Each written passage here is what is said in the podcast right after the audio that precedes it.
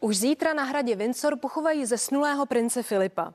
Manžel britské královny zemřel minulý pátek ve věku 99 let.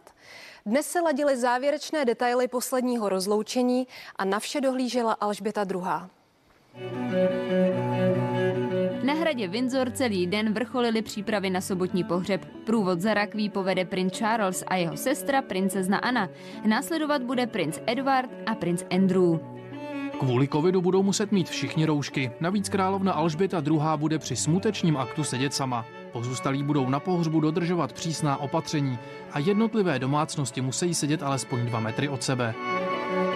Navzdory tradici na sobě muži z královské rodiny nebudou mít uniformy, ale civilní obleky. William a Harry nepůjdou bok po boku za rakví dědečka.